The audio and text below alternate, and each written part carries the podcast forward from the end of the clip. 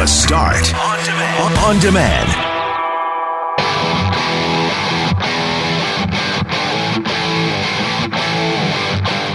Is it time to shorten the traditional 40 hour work week? Global News has a feature on its website, globalnews.ca, called Fact or Fiction. And this week, they're asking that very question. So, what do you think? Curling legend Jeff Stoughton joined us for a peek at this weekend's action at the Brier and told us just how long it takes to get really good at curling. We head to Bistro on Notre Dame, a restaurant that opened in November during Level Red and we also learned that coronavirus isn't the only virus to have gotten in the way of this owner's dream to open a restaurant. And what is your best or worst memory of watching sports on TV? I'm Brett McGarry alongside Greg Mackling and Loren McNabb, who's in for Jeff Courier. We are Mackling, McGarry, and McNabb. And this is the Friday, March 12th podcast for The Start.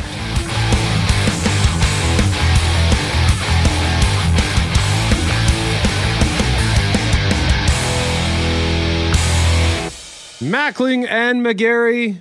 McNabb is in for Jeff Courier. How's it going, Mackling? I'm distracted. What's up?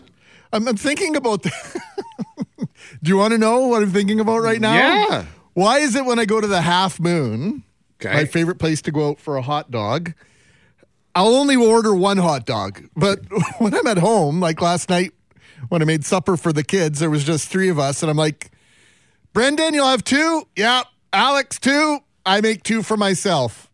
I would never have two hot dogs at the restaurant, but at home, it's automatic. Well, what's one- the, what's the deal with it? What's the deal with that? One's not enough.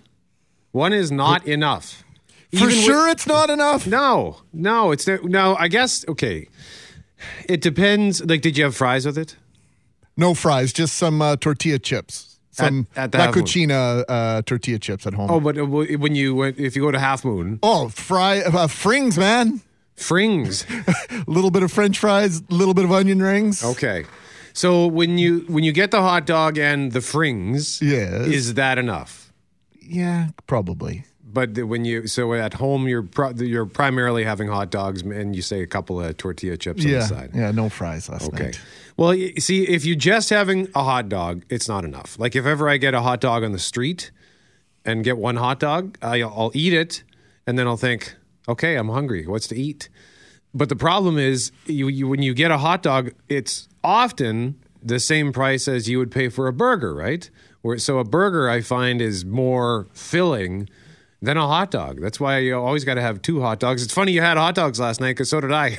Oh, really? Sorry, I didn't mean to derail the Friday conversation right off the bat, but these are the things I think about when I have time to myself. And I had about nine seconds to myself, and I started thinking, why did I have two hot dogs last night? Because it's one isn't enough.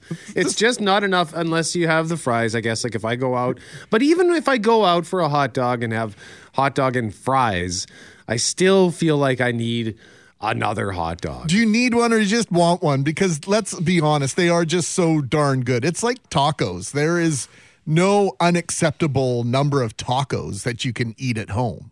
Like you eat the tacos till the meat is gone. Yep, yep, that's true. You don't count the numbers. You're either out of meat, you're either or you're out of tortillas or you're out of both.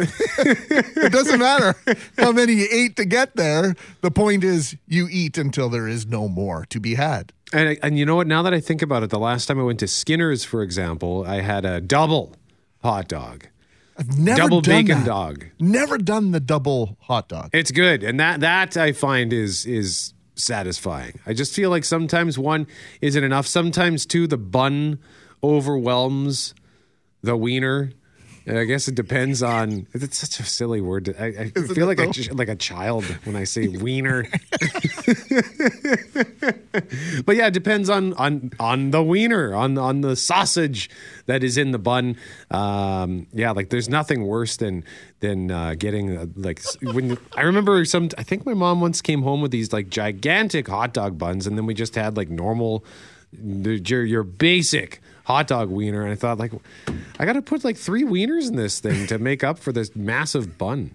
Uh, well, I always find the the foot long buns are really hard to find. I like a foot long or, or the you know the European wieners from Winnipeg Old Country Sausage. Yeah. this is really going off the rails. We could talk hot dogs all morning, and of course, we're getting text messages. And one of our listeners says, "Willie, uh, he says it's because you're cheap when you're out. It's five hot dogs or more for one dog when you're out." and I think he's right. Uh, you would if it was if it was two for six bucks or whatever. You'd have no problem wolfing down two hot dogs. Yeah, absolutely. I would have no problem with that. And I actually bought, uh, you know, those cheese buns.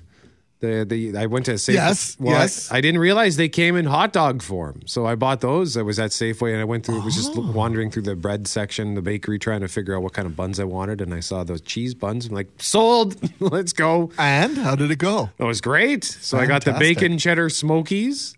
I, I bought some bacon. I spent like forty dollars on hot dog supplies on Wednesday.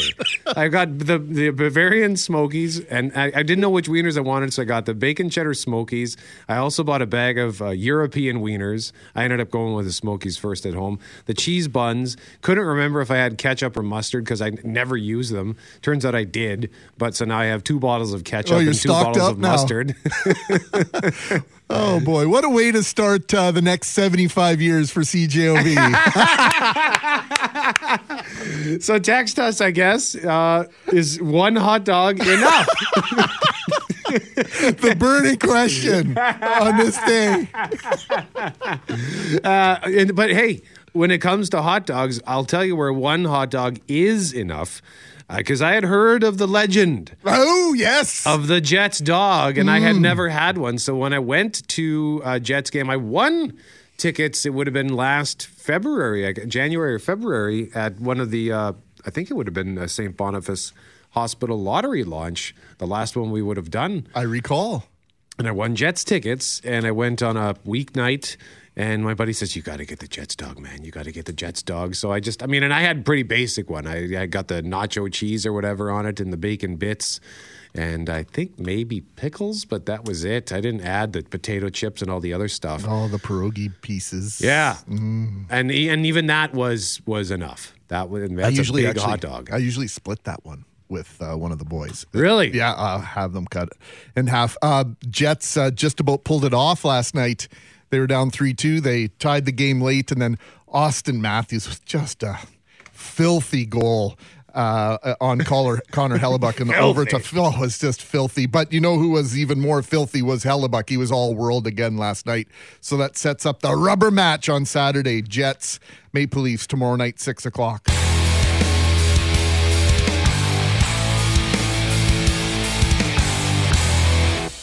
Mackling and McGarry McNabb in for Courier. It is a familiar feeling as you approach the end of your work week, whenever that week ends. For many of us, it's on Fridays, but maybe you work a different schedule where, say, Wednesday, Thursday is your weekend. But no matter what is your schedule, that familiar feeling, looking forward to the weekend. Yeah, for many, just thinking about two upcoming days off of rest and self care can immediately mo- boost their mood. But what if those two days were to become three permanently? Global News has a series called Fact or Fiction, and this week, Noor Ibrahim finds out whether a shorter work week would be better for everyone. Are your work weeks getting more and more difficult to get through? Well, what if they were shortened to 30 hours instead of 40? A 2020 poll by Angus Reid Institute suggests a majority of Canadians like that idea, 53% to be exact. The theory is a shorter work week with more downtime in between means employees can return more rested and be more productive. Associate Professor Yujia Jan has some thoughts on the data we have so far. Most of the research findings are based on surveys or correlational studies. We don't have a firm conclusion about the causality. But that hasn't stopped some organizations from giving the concept a go. In 2019, Microsoft Japan implemented a four day work week with the same pay, and they say their employees' productivity rose 40%. While Jan says it's debatable whether a 40 hour work week is an outdated concept, there is evidence to suggest a traditional work environment is. I don't think organizations will probably look at that 40 hour work week per se. I think we're going to be looking at how can we have more flexible time, core working hours. Um, how can we enable people to feel connected to their purpose at work Michelle Chambers works with leaders to develop strategies for success and employee empowerment. She says COVID 19 has brought restructuring and work flexibility to the forefront of many conversations. Um, we're going to have a hybrid workforce moving forward. There's no question. Both experts say working from home has benefited many. Think less time commuting and more time with family. But both experts also say that technology brings a downside if you're not allowed to disconnect. One important component of work recovery is actually um, work detachment, meaning that we detach ourselves from either doing any work tasks or thinking about um, tasks. It can also be difficult to rest if you're on call all the time or expected to respond to emails outside of work hours. So, how do we go about restructuring in a healthy way? I'm glad you asked. Janet Chambers say this starts by giving autonomy to the employee, allowing them to decide what hours are most suitable, whether they'd like to work from home, from the office, or both. Easier said than done, of course. Chambers says employers can start by having honest and safe conversations, setting clear and realistic work expectations, and addressing diversity, equity, and mental health shortcomings. It also means employees need to set boundaries for personal time. They can also co design their work life with their employer instead of sticking to a one size fits all approach. So, a 40 hour work week might be here to stay for now, but Chambers says after a year of working through a global pandemic, reimagining work environments is inevitable. Noor Ibrahim, Global News. So we've put the question on our 680 CJOB Instagram Is it time to shorten the 40 hour work week? Yeah or nope? So you can cast your vote there. Would love for you to follow us there. We're almost at 7,800. We only need one more to get to 7,800. So follow us there. We're going to continue this conversation at 637. So you can also weigh in on text. Do you think it's time to shorten the 40 hour work week? Let us know. 204 780 6868. Seems we have a consensus, Greg, on our text line at 204 780 6868. What's that song that I love by Took? It's never enough. One is not enough hot dogs. so you have uh, voted, your voice has been heard, and Kevin the Garbage Man uh, puts it this way Some places have a three drink minimum. My campfire has a three hot dog minimum. so there you go. If you're eating more than one hot dog at a meal, you are not alone in that. You are correct. It is not enough. It is never enough for me or for you. So you can keep texting on that 204 780 6868. And in our next segment, details on how you can win a really cool prize, something that we talked about a couple of weeks ago. And we will tell you what that is in just about 10 minutes' time. But right now, we want to continue the conversation on the reduced work week because we shared global news feature with you in our previous segment fact or fiction. It's a weekly series on globalnews.ca and this week they asked the question is it time to shorten the traditional 40 hour work week. So that's going to be the subject of our question of the day at cjob.com, which, by the way, is brought to you by Mr. Furnace. Don't call them first, you'll see why. Call Mr. Furnace 204 832 6243. Now, we realize that this doesn't work for everyone. Not everybody works the traditional 40 hours, but just in the general sense, the, the traditional 40 hour work week, Greg, what do you think? Well, you know, it's a difficult situation. Like Brenda texted in, she's a nurse. She says uh, 40 hour work week would be great for some professions. It just wouldn't work for me. I'm a rural nurse and we are short staffed most of the time. And there are some jobs where you're you're there to basically to fill time and to be there to serve a purpose for a certain amount of time. It's not like you get a list of tasks and then once you are done those tasks you could conceivably go home. If you work on a production line that line works at a certain pace so that might not work. So it's not going to work for everyone. Here's just an example brett Jackie booked a day off today. She hasn't had a day off since uh, probably since Christmas time. Wow. So she booked a day off today. And guess what she does? She shows up at home last night with a 12 inches thick pile of paperwork that she's probably going to have to do over the weekend because taking the day off has created basically a backlog of work for her. And there's just basically no getting ahead of it. And there's many of us that are in that situation. And of course, with our electronic devices, we're tethered to work all the time. That responsibility, expectation, or that need, want, or desire, depending on the you know the way you view your job, to check your email, to respond to email, to do certain things, quote unquote, after hours, I think is really creeping into and has been for a long time, creeping into our personal time. And for many of us, it's a personal choice. But it would be nice. Like I know in France, if not Germany, one of the two countries where it's essentially illegal for your workplace to send you an email outside of your work hours. Wow. And they've gone to the extent of essentially shutting down your work email accounts. It's a responsibility of your employer to make sure that you don't get bombarded or even bothered with work related emails outside of work hours. And I think we need maybe more than more of that. I have disabled. We we have a lot of communication chains here at CJOB and Global News. We have our email, and then we have we use Microsoft Teams, and we are hooked into all kinds of different communication channels. I have all of them disabled except for direct messages on Teams and uh, breaking news alerts. That's it. Those are the only two notifications I get. I and I do not. Uh, when I first hooked up email on my phone, I had notifications for it, and I think I hooked it up like right before I was going golfing. And every five seconds, my phone was buzzing because we just get hammered with emails all day. So I disabled that because it just drives me insane. But I still feel this, I feel compelled to be checking my email constantly throughout the day because of the nature of what we do. We, we our day starts early, and we're often gone from the building before things really get going here during the day. So we feel this need to be checking our email sometimes at seven o'clock, eight o'clock, nine o'clock at night. And I do like our boss, for example, even puts even in his uh, email signature says my working hours and your working hours may be different. So please know I have no expectation that you'll read or respond to emails sent outside your normal working hours. So How about that? I appreciate that. I do too. Because if he sends an email at 9 p.m., he's not waiting for us to reply because we might be in bed already. We might not. I often don't make it to bed until 10, 10.30, and then I hate my life when I wake up in the morning and hate myself. But if I get that email, I might feel compelled. But when I see that, I think, you know what?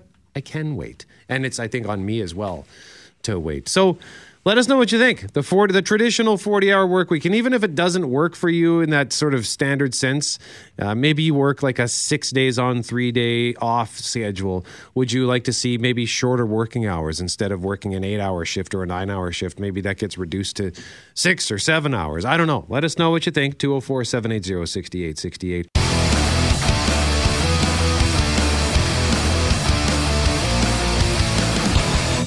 Mackling and McGarry McNabb is in for a Courier. Two weeks ago, we told you about Volt Safe, the magnetic block heater plug. Sounds like a really cool thing. Well, in my grubby Transconian mitts, I have a Volt Safe. We have one to give away today. Here's how you're going to get it. We're giving it away after 9:15. We need you to text us a story. We've been talking recently about like I, I, I think Greg you brought it up. Is curling the perfect TV sport? Mm-hmm. So then we had a cut. I think you brought it up two weeks ago when we were discussing the Scotties. Then last week we just had a conversation about it, and now today, on that subject, we want to know your best or worst memory of watching sports. And here is mine. There's the pass to Laettner. Puts it up. Yes!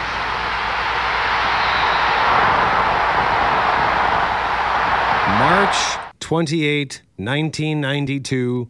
Duke beats Kentucky 104 103 in the Elite Eight in March Madness. I was watching the game with my dad, Smash Gordon. We were sitting on his bed. I was sitting on the edge of the bed. Kentucky had just gone up 103 102 with two seconds left, and then Duke launches the ball down the court. Christian Laettner puts up the shot. And it's simultaneously my best and worst memory. Best, I think, because I remember enjoying watching the game with my dad, but worst because I was not cheering for Duke.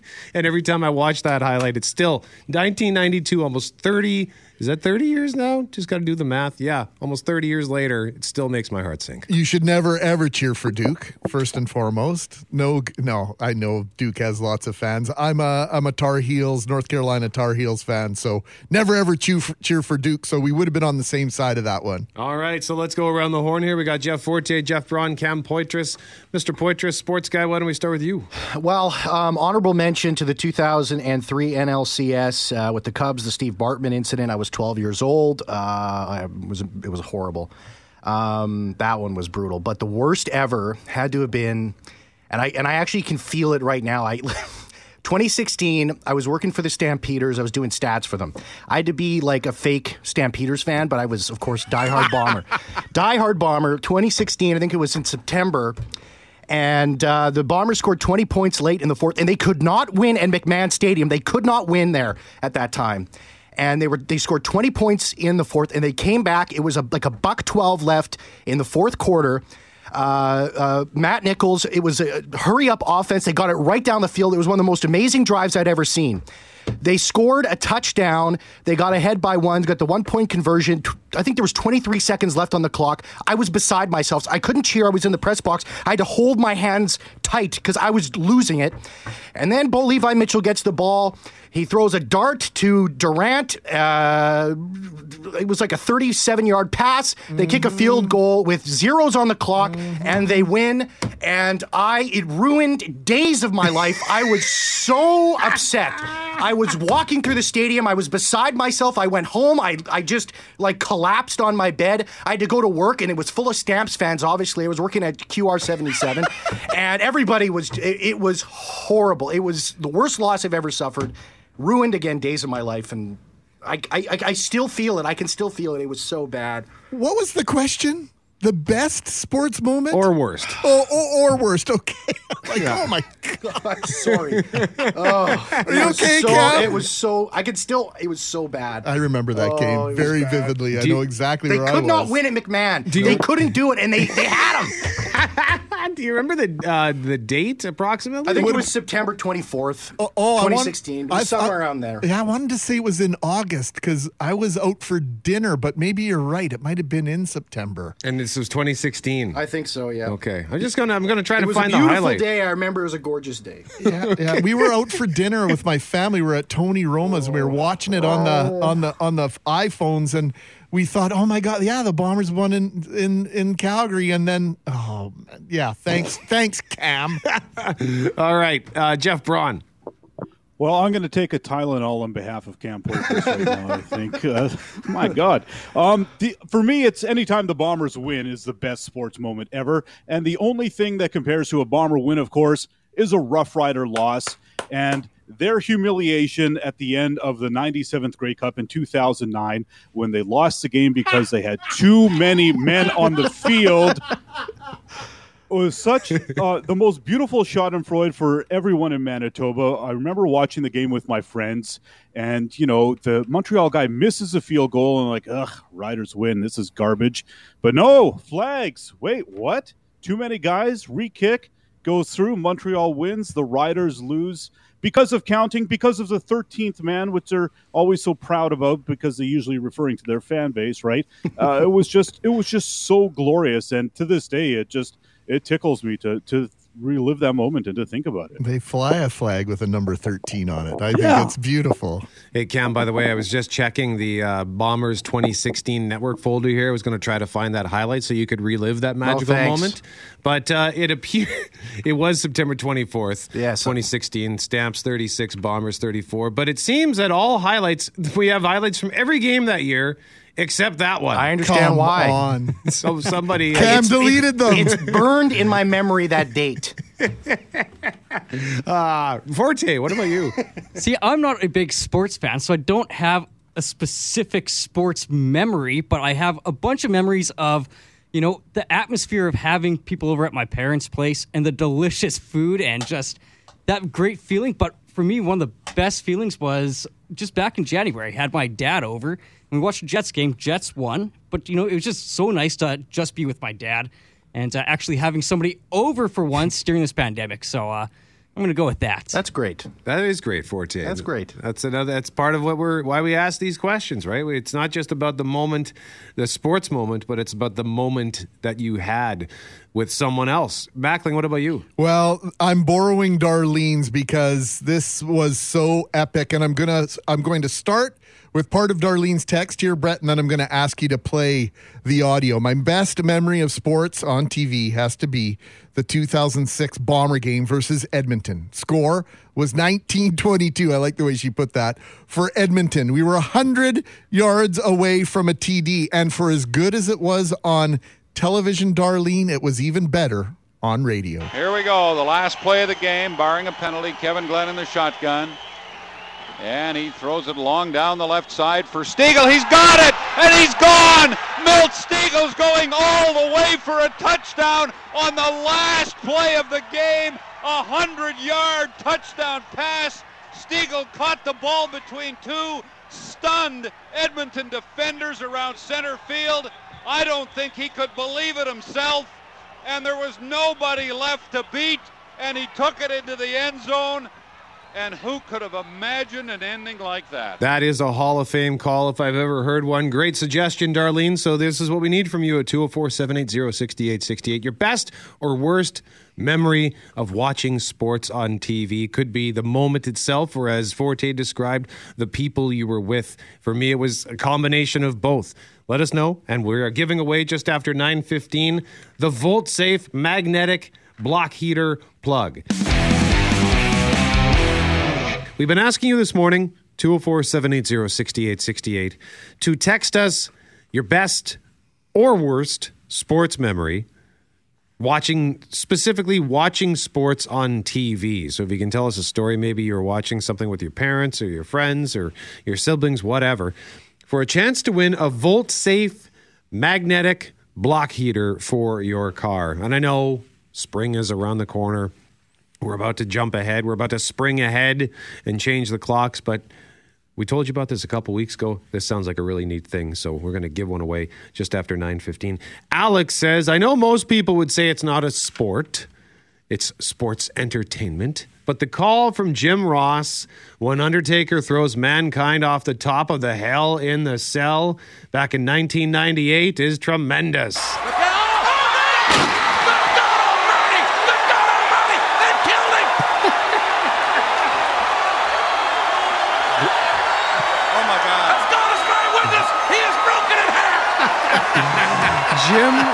Ross. Oh man, I am not a huge wrestling fan anymore, but Jim Ross, his language, the way he could call anything and make it entertaining all on his own, that that is a great, great call.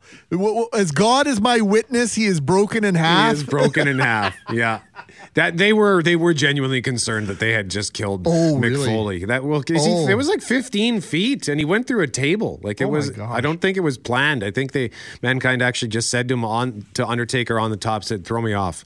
And Undertaker didn't want to do it, and he said, "I'm going to jump off if you don't do it yourself." So, yeah, that was uh, scary, scary stuff. But he was made of stone. It can be easy when discussing COVID to immediately feel down, to feel depressed. We get all kinds of feedback on that front. Can you guys please talk about something else? So, how about we talk about something positive related to the pandemic? Yes, please. A, a lot of bad things have come from this pandemic, but as you'll hear now from a number of Manitobans who spoke with Global News, a lot of good has come from it as well.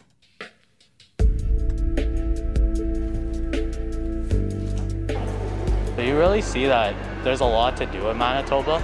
I've been doing way more crafts. I have, uh, you know, I brought out my beading, which I hadn't done for ages. I think it really kind of just helps me relax. Uh, the appreciation of probably being able to see people, um, doing community work, um, keeping you know your your youth and your children engaged because it affected all of our schools and our children. You get to stop and think about, you know, your life. And I found some hobbies that I liked and just a lot more self-love. Yeah, I started working out more and started walking. Like today, I just walked from school to here. So, and I've been walking my dog every day now. You got married? Yes, I got married during the pandemic. In August? It was when we could have 50 people. We had 50 people and we, we did Outdoors? outdoor Outdoors, wedding. not even and we did all like individual serving food One of the things. quilts I made was for her from all the tablecloths. I just reconnect with myself and uh, work on my album, and then that was complete. So You know, when you're in Winnipeg, you kind of just, you know, everything's the same. But when you explore the depths of like the actual like province itself, there's actually so much to do. I'm still working. I still go to my office every day. I can't see my clients, but I can still talk to them on the phone. Being able to stay home and just spend time with my family and just have time to relax and not have to worry about being at a certain place at a certain time. I love my family because I spend a lot of time with them and we're all still talking to each other.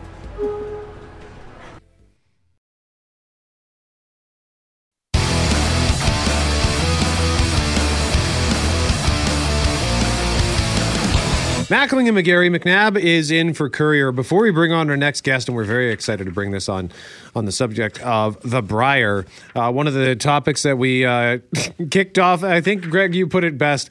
Here's how here's how we kick off the next 75 years on 680 CJOB by uh, talking about hot dogs. and whether one is enough.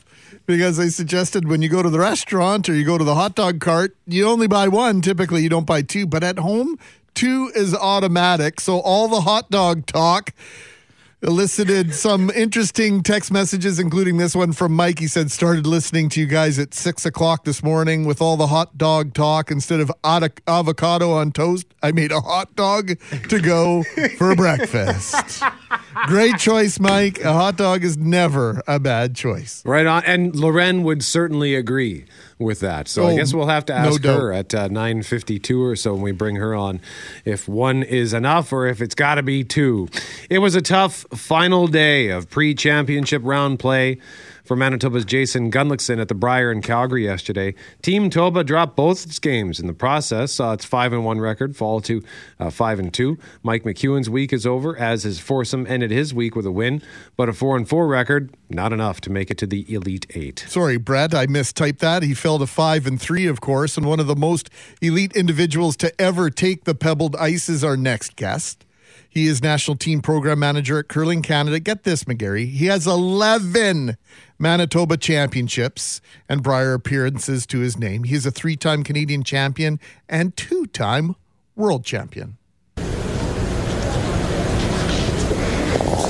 Final rock here in end number nine, the thin double. If Jeff Stoughton makes it, this could be the shot that wins him a sixth Manitoba Men's Curling Championship. Got one, got two.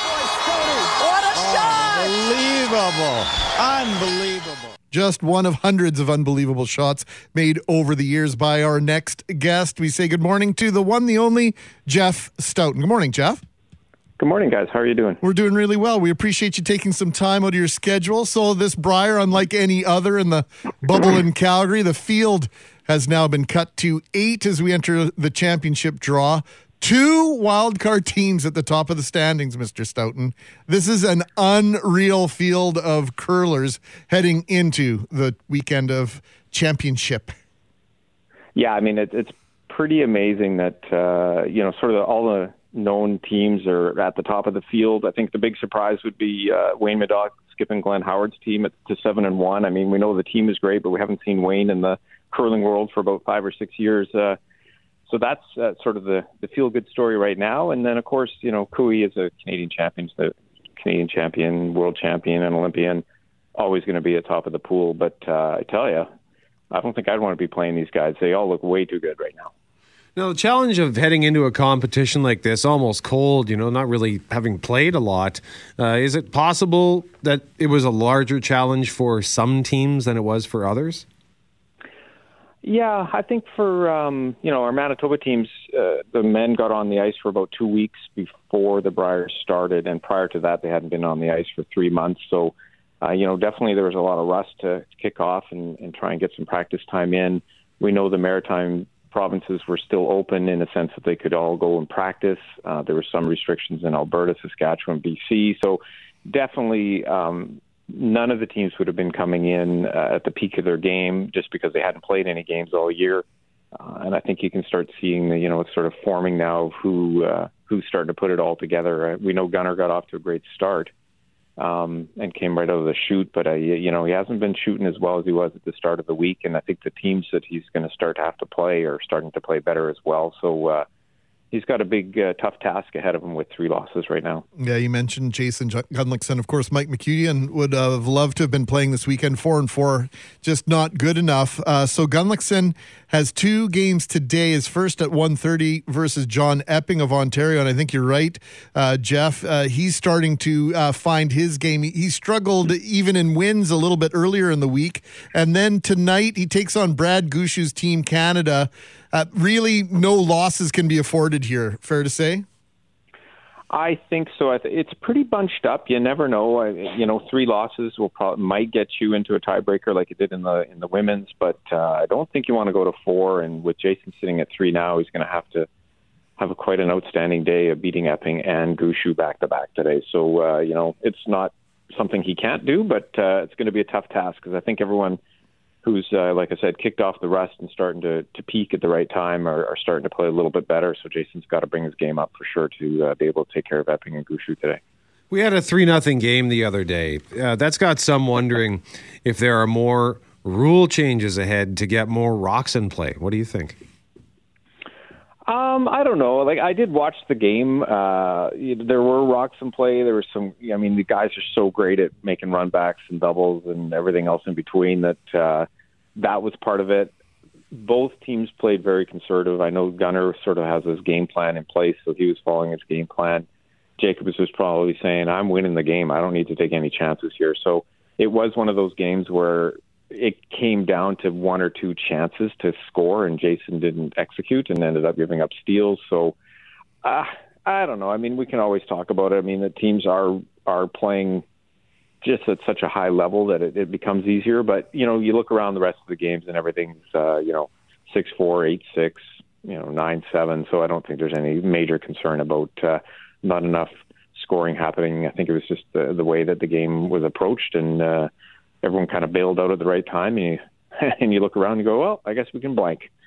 Well, I've seen lots of very exciting one nothing hockey games over the years, Jeff. So uh, yeah. I, I, understand where you're coming from. For those that have not ever curled, just give us an understanding, if you can, from the hack when you're looking at the broom, which is where you're aiming, if I remember correctly from grade nine uh, uh, gym yeah. class.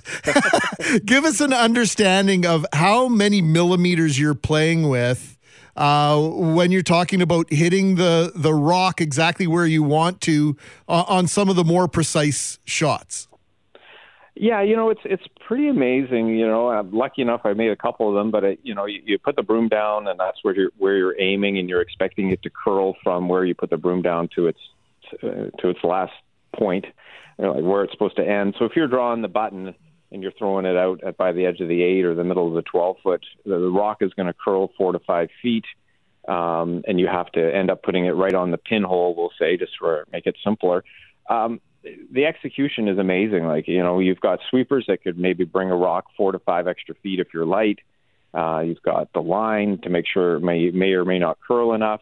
Uh, so there's nothing better than when you slide over the hack and you let it go and you and it's all feel and those type of shots where you're trying to draw the button you just have to feel what it is and that's all based on repetition repetition leg drive um, and everything else in between. So it, it's such a touch game, and I think, and that's one of the things that people don't quite get. I mean, you get out there, you got to throw the rock 145 feet and put it on a button. That's a 40 pound piece of granite. Um, it's it's pretty amazing just how well these guys can execute, and it's just like any sport. I mean, um, anytime you're making a 10 foot putt, you know it's never going to go in the hole, as Jack Nicklaus says, if you only putt at nine feet. So it's it's that touch and feel that that is really the biggest part of the game, and I think that's something that the the fans at home, uh, you know, if you go out and try it, I've taken people who never curled before, and their first shot usually bangs off the boards because they think they have to throw it so hard, but they don't. It's it's really is a touch game. How many years did it take for you to, to, to have the confidence to say, "I got this"? It takes a lot of years. I mean, you know, if you have success in juniors, you think you've got it, and then you start playing the men's, and you go, "Well, maybe I, probably don't have it quite yet. Uh, you know, it's sort of an evolution of how much better you can get. Uh, in juniors, you're making you know seven or eight out of ten shots, and then in men's, you got to make eight or nine. and then to be at the best, like to win at a Brier, you got to make it, you know, minimum of nine out of ten shots, and uh, it, takes a lot of years, and it's not only the the practice time you have to put in, and the gym time, and and the repetition, and everything, and everything. It's also between years is the tough part too. You know, am I good enough? Can I make this? And you know, you kind of have to train yourself to believe in yourself and and to believe in all your teammates. I think that's the biggest thing about a such a small four person team is when you've got the backs of everyone on your teammate and they've got your back. It's uh it, it's quite a it, it's quite a feeling and I know when we were fortunate enough to win there was never a doubt that we weren't going to win. You never had anything negative creeping into your mind. You never expected a person to miss and if they if they did make a half shot or something you go no worries, I got the next one, I'll cover it for you. So it's an amazing feeling and I think if you look at this field of 8 there's probably three teams that are feeling that right now, and they'll Mm-hmm. probably be the three teams that'll be playing on Sunday. And uh, we'll we'll we'll see who they are, but uh, you know sometimes you can see it, and sometimes you just know from their their mannerisms on the ice that they they've got this, and uh, look out. Jeff, I, I have to sneak this one in with regards to the amount of time you have between shots.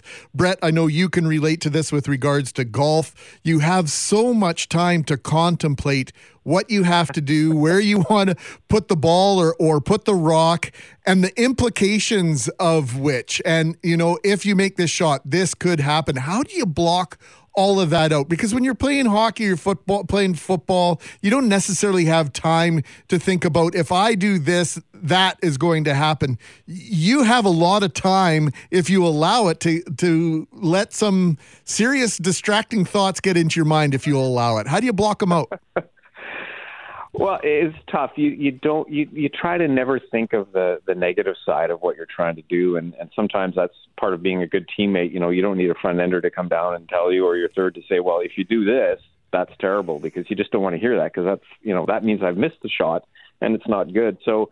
It, there's a lot of it's not so much mental training it's just understanding that what it's going to take for you to execute um, try to block everything out and and and the guys always said I was a I was a great skip because I wasn't that smart and I wasn't thinking that much. And that's really, that's really, that's part of the game. Like, it's, it, you know, I'm as a golfer, I can golf. I'm not bad.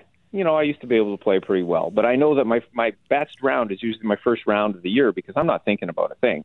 And so I go out and I make like four or five pars, and then the next round I'm thinking, wow, I made four or five pars last round. I can go out and do that again. And now I start thinking about, well, should I hit it down the left side? If I come across the top, I'm going to slice it, and I start thinking, and then I become the golfer that I really am. And uh, and that's a lot like in curling. You just have to block everything out. Um, you know there's big shots in the games, and that's part of being able to handle your nerves. And I I certainly remember throwing a rock uh, back when I was I had a shot to win a put a game away again in a Brier final against Guy Hemmings. I had a little out turn tap for three points. It would have put the game away and about uh, I slid out and my hand actually shook about three times because I knew how important the shot was, and I, I remember that. And then it, you know, sort of the the motor instincts took over, and I executed, and we got our three. But all those things can creep into your mind, and and and then it takes over your body, as I'm sure we know in golf. That's for sure. But uh, yeah, it, it's just you know, the more you put yourself in those situations, the more you know how to adapt. I mean, earlier on, I was uh, probably more nervous than than required. Later on, uh, you're hoping those nerves come back because I think you you've adapted too much. So you know, you sort of have that. You know, at the end of your career, you're too relaxed because you've been through all this stuff and it doesn't bother you anymore. And and the, and earlier in your career, you're really nervous and you need to calm down a little bit. So uh, you know, that's sort of that sweet spot where you where you end up winning in the middle. Well, Jeff Stoughton, I'm glad to hear that. Uh, even though you're a championship curler, you're sounds like you're almost as neurotic as I am on the golf course. So, uh, exactly. okay, Jeff Stoughton, thank you so much for joining us today. Very much appreciate the time. All right, you guys have a great day and uh, enjoy the championship weekend. All right, we'll do. And he's he's right. The, the, the first few rounds, as my golf season goes on, I become a worse golfer. I'm better at the beginning of the season because because my I get some good scores, and once I get that good score, then that's all I can think about. And then it's just okay. So don't hit it into the water. So of course I hit it into the water. What water? Somebody said if you want to find, there's a great meme. If you want to find water on Mars, just send me with a golf club and a golf ball. exactly. my buddies all know to start talking about the scores if they want to get in my head. Oh, really? Oh, Mackling had a pretty good uh, front nine there. It's Oh. like, thanks, guys. Yeah. It's all over now. I don't want to ever know what I got on the front nine.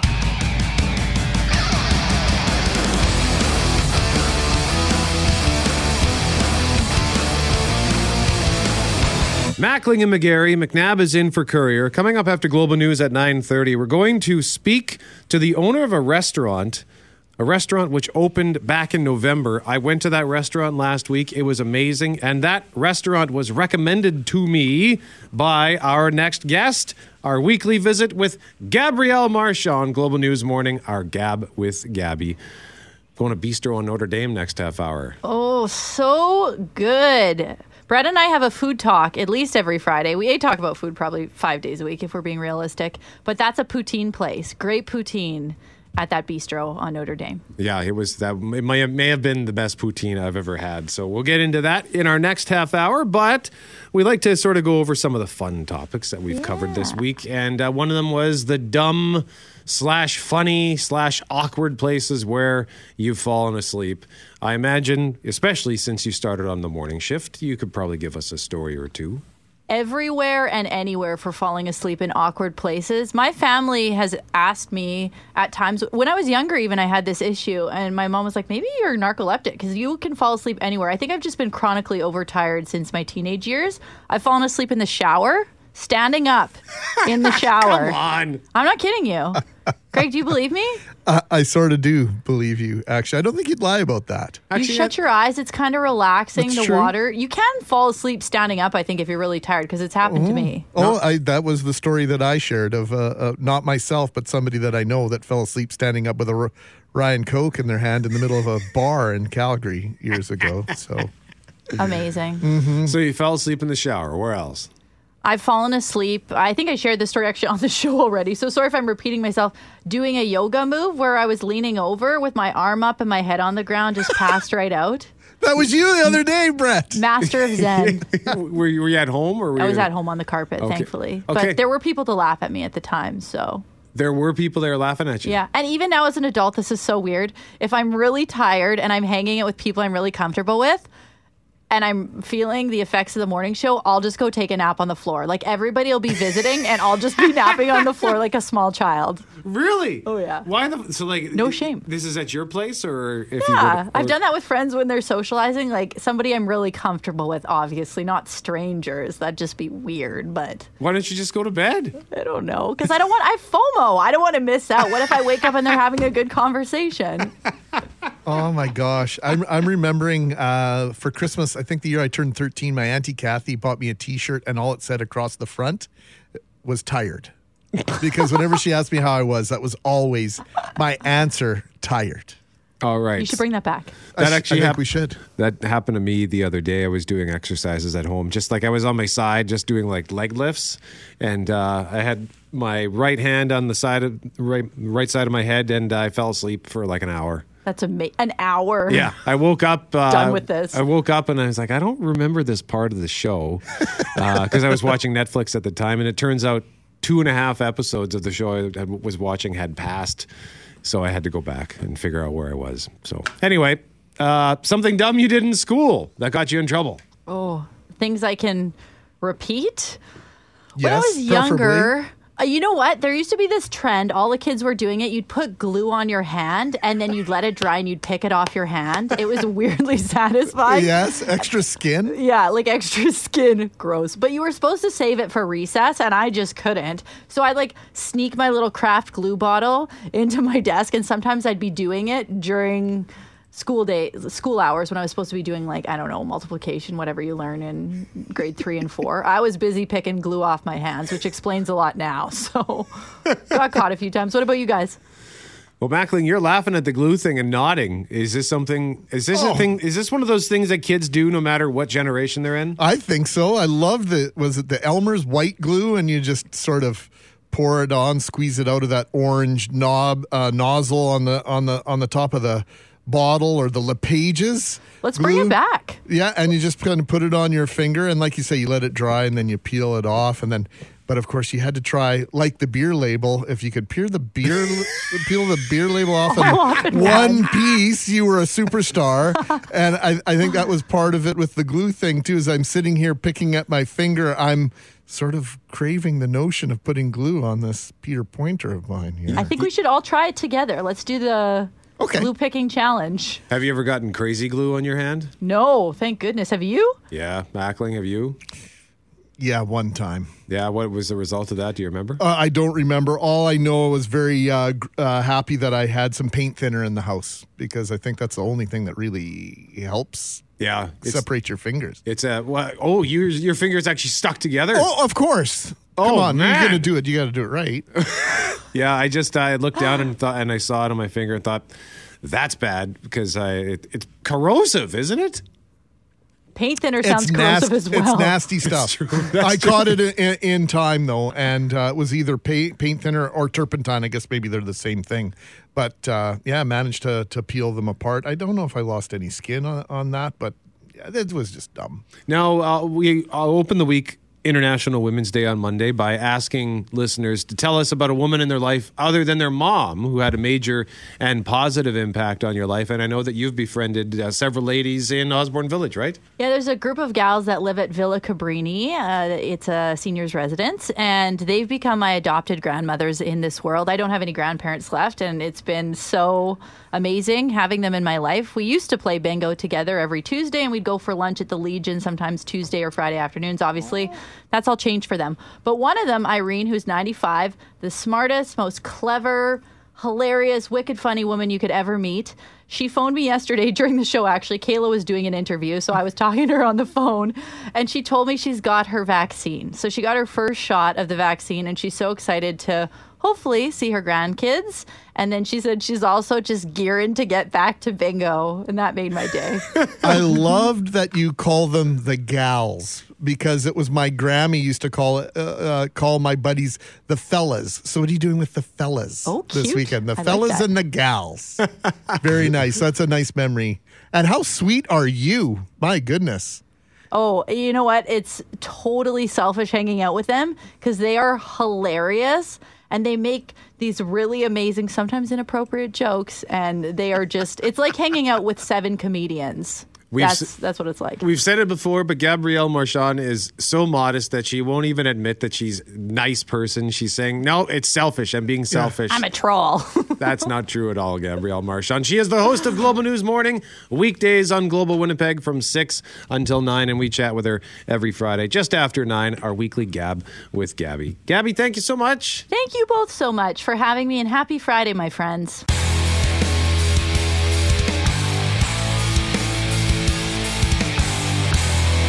Mackling and McGarry, we have a VoltSafe magnetic block heater plug for your car. This is something we told you about two weeks ago. Two weeks ago today, in fact. These guys were on Dragon's Den. They came they actually got a deal and then they turned it away. Oh, speaking of turning away, hang on, Greg. I just there, I gotta turn the camera back my way. I switch seats when we do our gab with Gabby so that she can see me. She, she sits in the news booth, um, but now I've gone back to my regular spot. Anyway, this is a really neat, neat thing, and I know it's spring basically, but hey, if you win it, you're ready for next winter already. So we've been asking you today to text us about your best or worst watching sports on TV memory. I shared that mine was the shot. Christian Laettner, Duke Blue Devils defeating Kentucky Wildcats last second in 1992 in March Madness. Every time I watch that, it still takes me back to that moment where I was watching with my dad, Smash Gordon, sitting on his bed, and uh, stupid Christian Laettner. anyway, they chant a certain thing. I th- I think to this day in certain college basketball arenas, we can't uh, repeat it on the air right now, but it has to do with doing certain things to Christian Laettner. But anyway, you got a runner up for us. I do. Having watched Calgary come second to the Oilers gang so many times in the '80s, Steve Smith's own goal in 1986 was awesome, and I'm going to press play on this and hope you can hear what I hear. Second period on Steve Bozek. Oh, they score! Oh, Steve Smith in attempting to Oh, get it quiet his own zone, put it in the net. So Steve Smith, defenseman of the Oilers, goes behind his net. Grant Fuhr wasn't tight against his post. You might remember this. He goes to throw it up the ice. It bounces off the back of Grant Fuhr's skate into the net. Calgary goes on to win that series in 1986. They went on to lose the Stanley Cup final to the Montreal Canadiens. But here is our winner, and just some insight into how we end up choosing our winners. We like when you paint us a picture. Some we we love all the text, and we love that you participate. But uh, it's the ones that paint the vivid imagery that tend to win the day. And this one is a great memory. Best sports memory in the Dominican Republic for our wedding over the Olympics in 2014. Our 40 guests invaded every space with a television for both the men's and women's hockey gold medal games. Two full days of cheering and screaming and celebrating with every other Canadian on the resort and pretty much anyone who was not American. LOL. Amazing! Oh, and uh, we got married. Ha! so, congratulations. We love that. 40 screaming Canadians in the Dominican Republic enjoying the Olympics in 2014. You win yourself that VoltSafe magnetic block heater plug.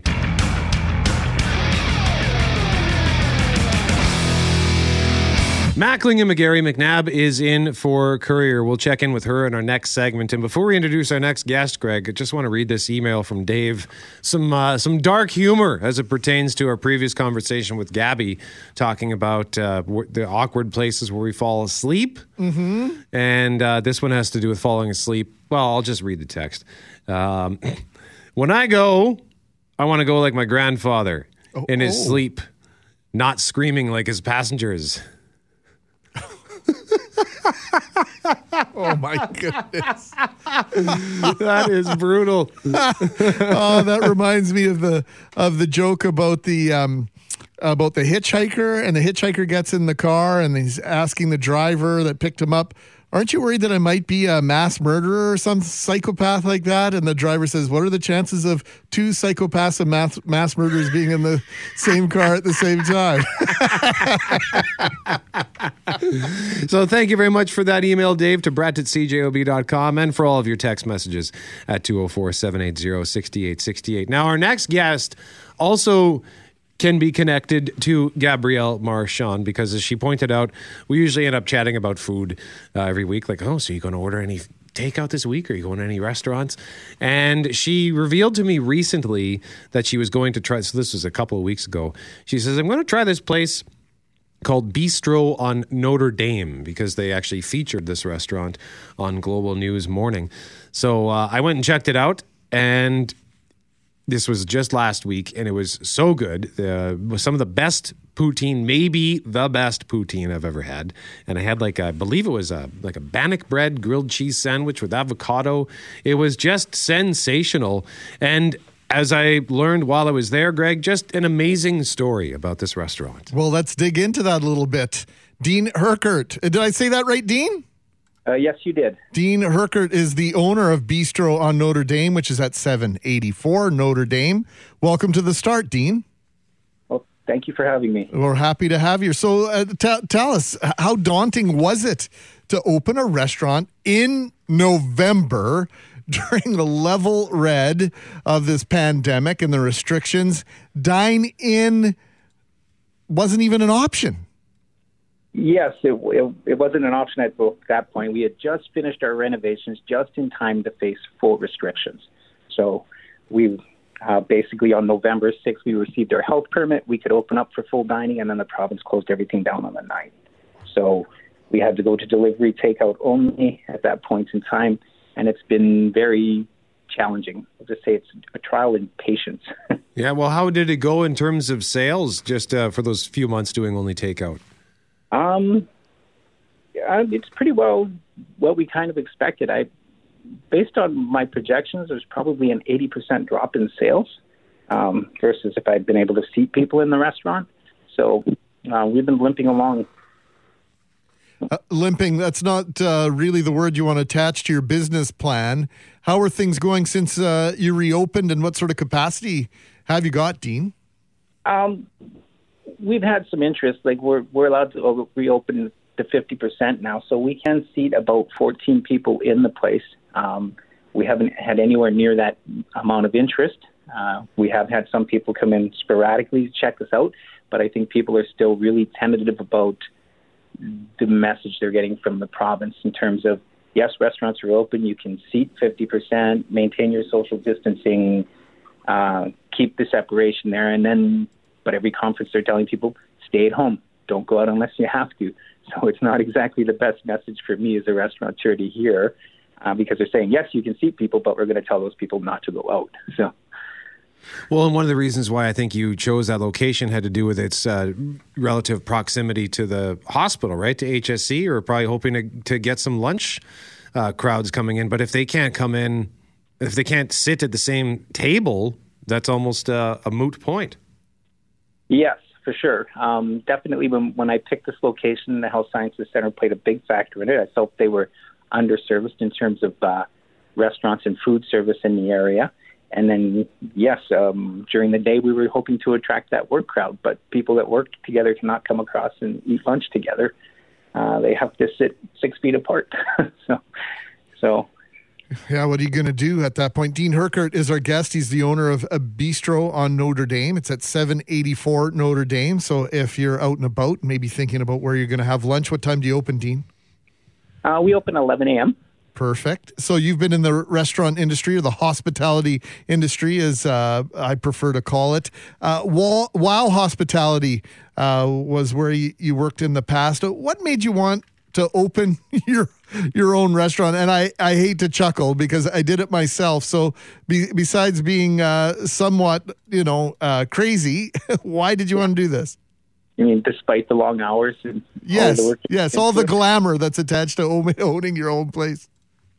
Um, I don't know. I just felt, um, especially in Winnipeg in the past 10 years, the restaurant industry has really evolved here in Winnipeg.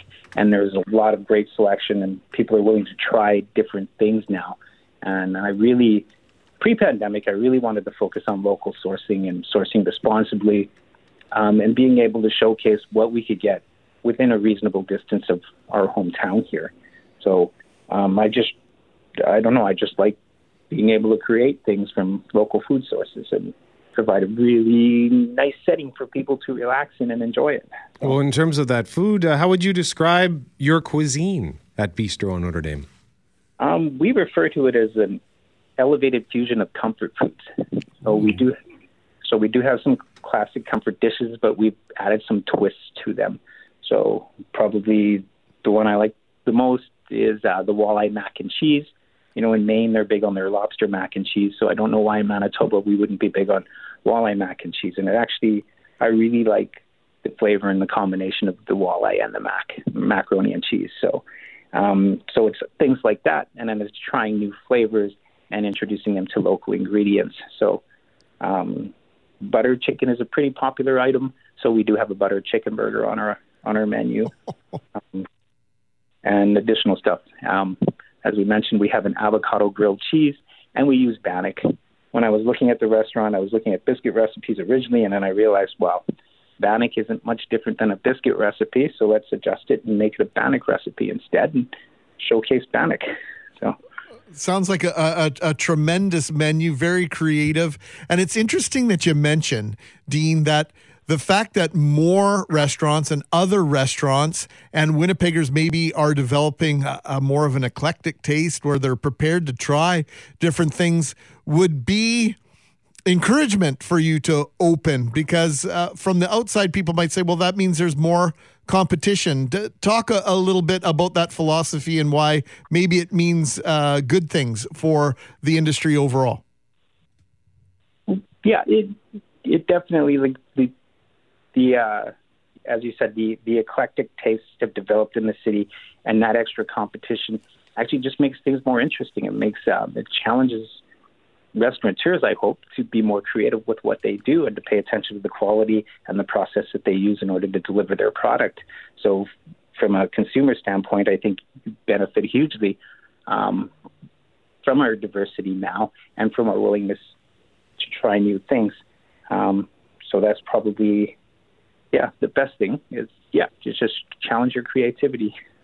Yeah, and I also know that you uh, you source local materials, like in the restaurant, uh, the furniture, for example, and uh, other sort of accoutrements and decorations that you have in the restaurant. They're all from Manitoba, right?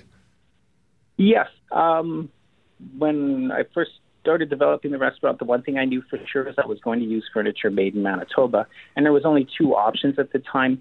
Um, I ended up going with Prairie Barnwood. He's based out of Morden, Manitoba. Um, the name kind of says it all. He reclaims old barns and turns it into furniture. Um, if I couldn't find something that was locally sourced, then I made sure to check out the company and make sure they were um, sourcing responsibly, that they were a company involved in, in their community. So a lot of the stuff, the fabrics I had to get from a company in New Jersey, but they were involved with the Cancer Society on a national and a regional level out there. And it was a long serving family owned company. So I felt okay about bringing that stuff in when I couldn't find a Manitoba made fabric for my furniture.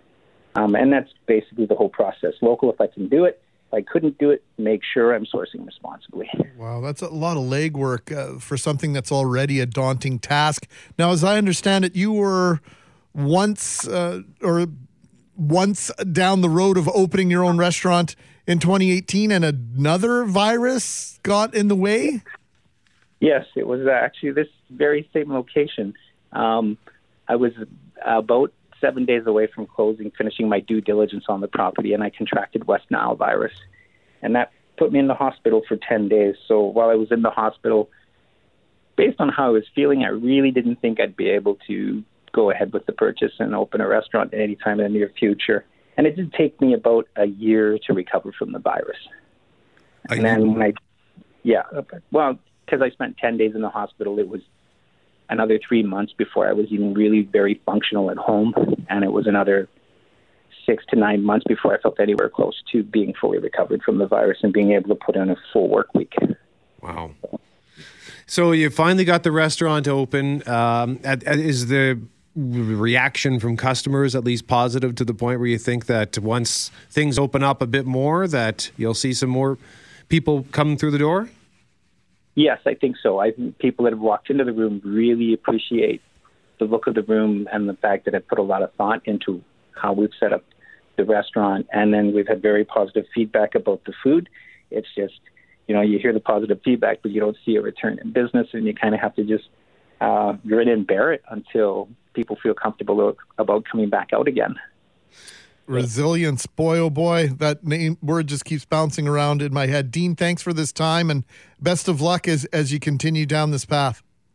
Okay, thank you. Thank you for having me. Dean Herkert is the owner of Bistro on Notre Dame at 784 Notre Dame, and I can vouch for it. I went there for lunch last week, and it was just sensational. Like I said, some of the best poutine I've ever had. It's a lovely little spot, great service in there. Yeah, I can't. Uh, I have nothing, nothing bad, nothing but great things to say about it. And as you pointed out, Greg, the resilience, the perseverance of pushing through first West Nile virus and now opening the restaurant during a pandemic.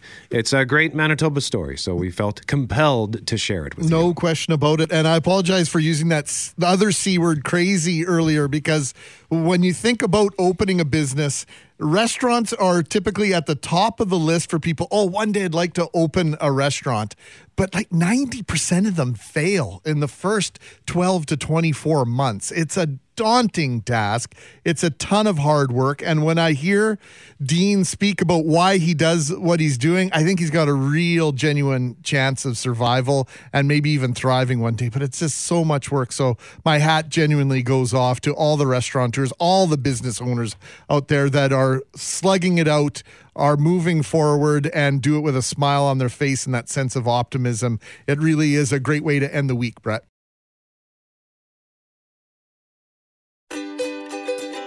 Hey, thanks for listening to the Start Podcast. We are available on Apple Podcast, Google Podcast, wherever you find your favorite podcasts. Subscribe now and never miss an episode. And if you like what you hear, rate the show, tell us what you think.